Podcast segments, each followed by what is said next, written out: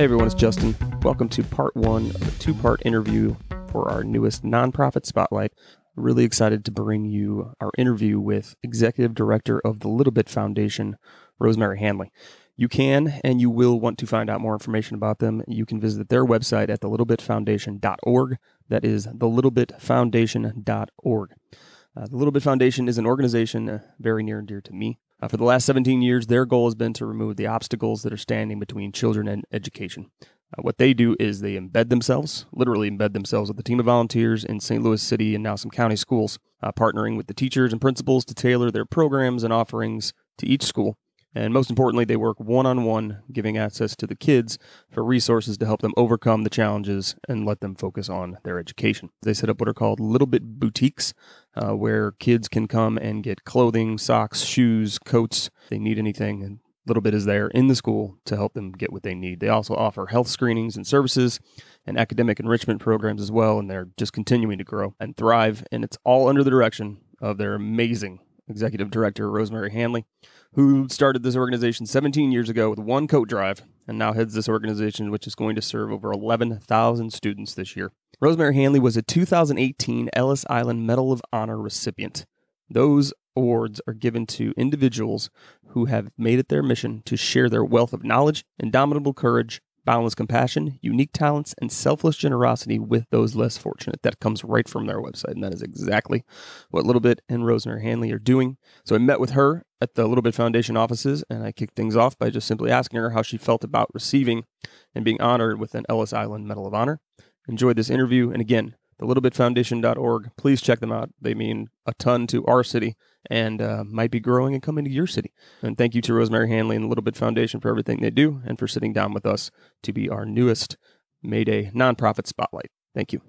I'm so honored to even be thought of in this crowd of past recipients. To be acknowledged in this way, a past recipient has to have nominated you. So it has to come from someone who is in the Ellis Island Medal of Honor family. So I have a father and I have a grandfather and I have a great grandfather. And there's a linear line of who is chosen and why they're chosen. Okay. So you're part of a family when, when you're when you receive this That's medal. Excellent. I received the nomination from Chris Zizza, who is chair of the National Wood Floor Association. And the National Wood Floor Association is based here in St. Louis. Ah, okay. He lives outside of St. Louis, but came to St. Louis for their convention. And the staff of the National Wood Floor people, they volunteer here twice a month. And Chris came with them one day and saw a little bit and then came back again and came to a ribbon cutting and came to a school and then came back again and learned more about our story. And we went out to lunch and we just became friends. And he was really intrigued by our mission. And I didn't know that he was planning to nominate me, but oh. I received this incredible letter in, in the mail stating that Chris Zizza had nominated me, and I was um, in company with other past presidents and Stan Musial. Yeah, I was going to say the people. the list of you know I just wrote a few down here, and it's kind of it's crazy. So Muhammad Ali, Coretta Scott King, Yogi Berra, Joseph Biden, Rosa Parks, Bill and Hillary Clinton. Alex Haley, Bob Hope. I mean, it's it's quite the company you're in. It is quite the company, and I have been really struggling to understand how I have been honored in this way, but I, it's a learning process. Right. And I'm extremely humble and grateful. So let's talk about your journey here through this process and what you learned. Because um, obviously, the Ellis Island, when you think of Ellis Island, you think of immigrants coming to the United States and the opportunity that the United States presents to them. So let's talk about your own family members and uh, how those lessons have impacted you and the way you interact with the world and how it affects a little bit. The whole preface of this Ellis Island Medal of Honor is to honor your ancestors and what they did to help you have the life that you have. And then in turn, how you have turned around and helped those that are less fortunate or may need a helping hand or knowledge or kindness that you can bring to other people um, in America. And growing up, my dad is Italian and my mom is Irish. And I always felt the strength of both of those heritage base and the family that I came from. And there was always such great love from the Irish side and the Italian side, but it was, it was very different. And both of those families came through Ellis Island. It was Locascio, DeLeo, Roedier, and Murphy. And they all came for a better life to help their future generations. And I am been benefiting from their sacrifices for many, many generations. It just, it just makes me more aware of people who in my family and in my bloodline gave up so much so that I can have a better life. My children can have a better life, one of freedom and prosperity. And prosperity comes in many different ways not only financial prosperity, but freedom to make choices and freedom to have a voice and freedom to give.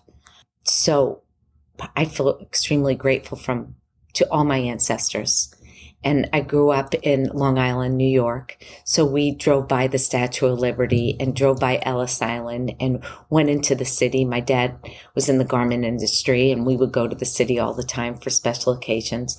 So I always had this amazing love for the city and for Ellis Island and the Statue of Liberty.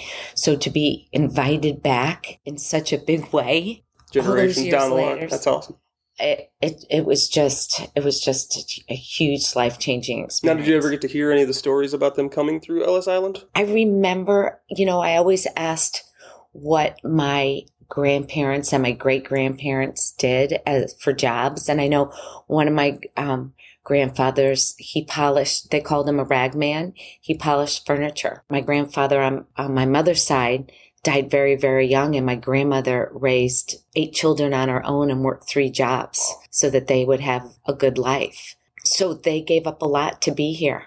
But I did not grow up in a wealthy family, but I always felt very blessed and I always knew that I had a lot, but it wasn't, I never wanted for anything. People loved me. They cared for me. And that's my gift that I can give back and you are giving back. So, a little bit for those that don't know, the core mission is to remove the barriers between children and education. Uh, so, let's talk about some of the barriers that your family faced coming over as immigrants, because that's not always the easiest transition process, and how that's informed how you have brought things to a Little Bit. I was brought up to feel very grateful for everything I had. So, like I had mentioned, I never felt like I was missing anything, but we did not have a lot. But what we did have is each other and we had a lot of love and we had a lot of fun. And I believe that's what little bit is based on. That is our culture, that we believe that everyone has gifts and is special, that if everyone is treated with kindness and love and thought and seen for their potential, and if we believe in those around us and give them maybe the small things that they may need to get over things that barriers that are in front of them, then their lives can then change. So that's kind of that same way that I was brought up is the way I see that giving back in the world is so important my dad worked really hard for us. He was gone a lot. He, um, it wasn't easy for him. And I like hard work. I like doing things to benefit others. And it brings me such great joy to have the opportunity to do that. Now, was that something that was instilled from your family or that you remember experiencing as a child growing up? So I know my mom and dad, extremely kind people. My dad always was involved in the church. He always coached the teams. But I have to say, we really focused a lot on our family. And my dad worked really hard, and my mom did too, to keep us, you know, safe and brought up with the right values. And so I don't remember us doing a lot outside of our family and friends. We had a very tight, tight community that we stayed in. But I do know that I was brought up to care for those besides our family and to think well of everyone and to see differences as a beauty, not as a difficulty. And to see people that are different can add wealth to you because you learn and you grow when you find someone different. So I, we were always open to, to learning and to growing and to seeing differences. And when you grow up in New York, everybody's different and it's a melting pot and you see the greatness in everyone. Everyone doesn't have to be the same. So I did grow up with that for those that are just discovering your organization, you guys are actually in the schools. So talk a little bit about that and then we'll talk about what you're doing in the schools. So right now, Little Bit is in 31 schools. Next year we'll be in 37 schools. We're serving 9,000 children, over 9,000 children this year, every week. And next year it will be over 11,000 children every week. It blows my mind. That's an incredible number. It blows my mind. But what we do is we work one on one with students. So it's, there's a lot of people collecting things. There's a lot of people that have great services, but little bit embeds themselves in school communities.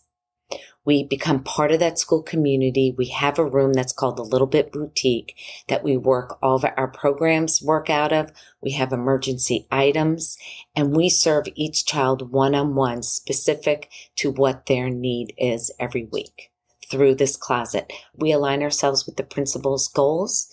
We align ourselves with what the teachers need. It's not us coming in saying, you need this. It's hearing from the school community. They tell us what the needs are, and then we answer those needs. So really working together as opposed Absolutely. to you coming and go, this is what we think you need. It's because every school is going to be different. There's different needs everywhere. It's not about what we think. It's about what they need to meet their goals so that children can receive an education. That's it. So, how has embracing and learning from the differences in the cultures among the children that you've seen at these schools informed what you're doing as a little bit? Has it changed anything? Did you go in thinking one thing and then got in there and said, okay, we need to adjust some things, or has it proceeded kind of on a path? So, this was not something that I thought up and I had a plan and I said, this is what I'm going to do. It, it was not like that at all. I um, saw a little boy who needed something and he told me that his dad would be happy that he was going to be warm now. And he looked at me with the most beautiful eyes and a smile. And right then I thought, how can children in St. Louis, 15 minutes away from where I live, not have warm coats or food or medical care? And I couldn't shake it. So it's not like I came into this having a plan. I did not have a plan. And we have grown organically always asking questions, always doing surveys on what our programs are, always asking how we can be better at what we do so that children can get what they need to receive an education. So organically, year after year, saying, how else can we support you? So at the beginning, it was, we need hygiene items. We need underwear and socks. We need shoes. We need school supplies. And then we just started doing that. And then organically, a little girl would come up and say, I'm hungry. A little girl named Diara said to me, I had no food over the weekend, but I had birthday cake on Sunday night. And I just couldn't shake that one. So then you partner with food pantries and make sure children have food. It's not hard. It's just connecting the dots and bringing people together who love children, who want to make a difference in our city. It's a simple thing, but I don't think people realize how how much of a need there is for that. And so it's incredible what you guys are out there doing. It's a true joy of my life. I benefit from this more than I give. And what are some of the lessons you've learned from working in these environments in these schools? Some things that you didn't necessarily think about going in? Well, like I said, I, it wasn't planned. But what I know is there's a lot of people working really hard to take care of their families out there.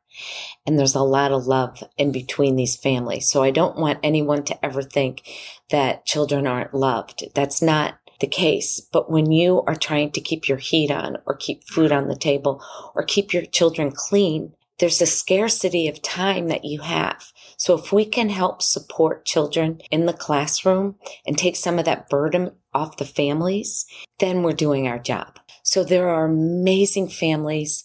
There are amazing children our city is full of kindness and love. Some people just need a little extra support, just like my family did when they came over here. That's all we're doing.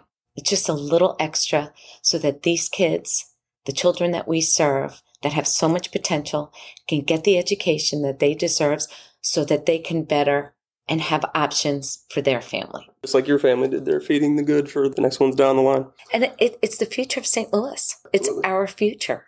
It's my grandkids' friends. It's our workforce. So even if we look at it selfishly, it's only going to benefit us. Uh, so let's talk about this impact on the Little Bit Foundation itself. Um, so prior to Little Bit, how did the idea of helping others and the importance of community play into your life? So prior to starting this and seeing that one kid and doing the coat drive, what was your outlet for helping others back then?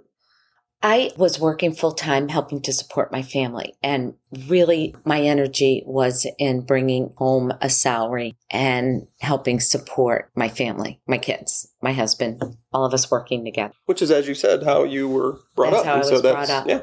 And I have to say, I love business. I love people. Something kept tapping on me on the shoulder that I was supposed to do something else. People look at it differently. I look at it as the Holy Spirit. And I just kept praying. But I was working a lot and raising three children. And I didn't know where that fit in.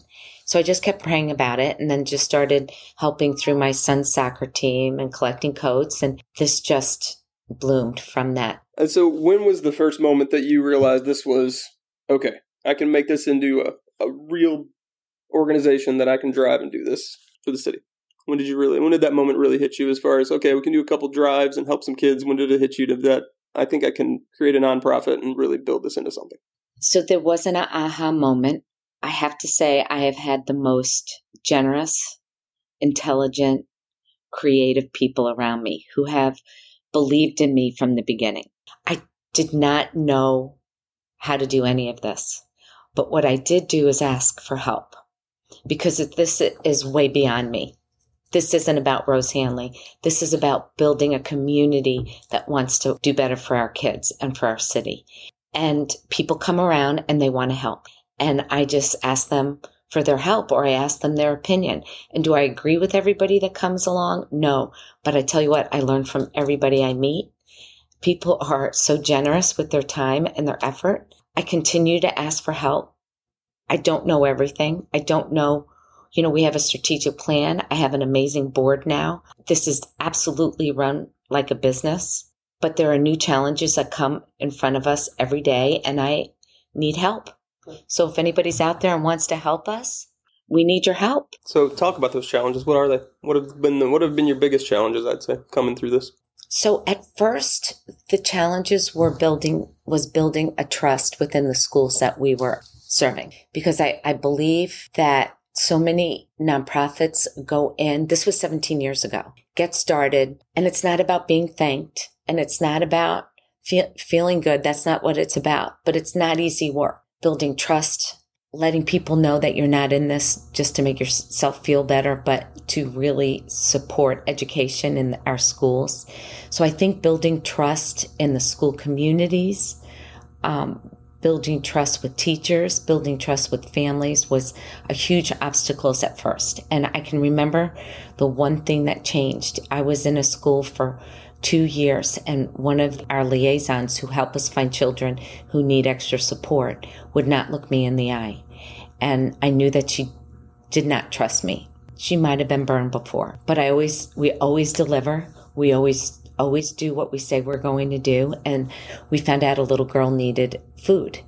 So I left and I went to Sam's and I purchased food. Now this was 15 years ago. And that lady said, I can't believe you did that. And I was like, well, when you know a child's hungry, you feed them. And from It's then on. one of those things where you're like, I can't believe somebody else didn't do that. Right, yeah, yeah, yeah. My gosh, Right. what are we gonna do? Um, so from that moment on, we became good friends. She opened up to me, and I understood what their obstacles were and how I could help better. So it's building those relationships and building trust. And now, after 17 years, we are a trusted brand, and people are, you know, school districts are seeking us out and other cities are calling us. So we've created a brand that's trustworthy. So that was probably our biggest hurdle early on.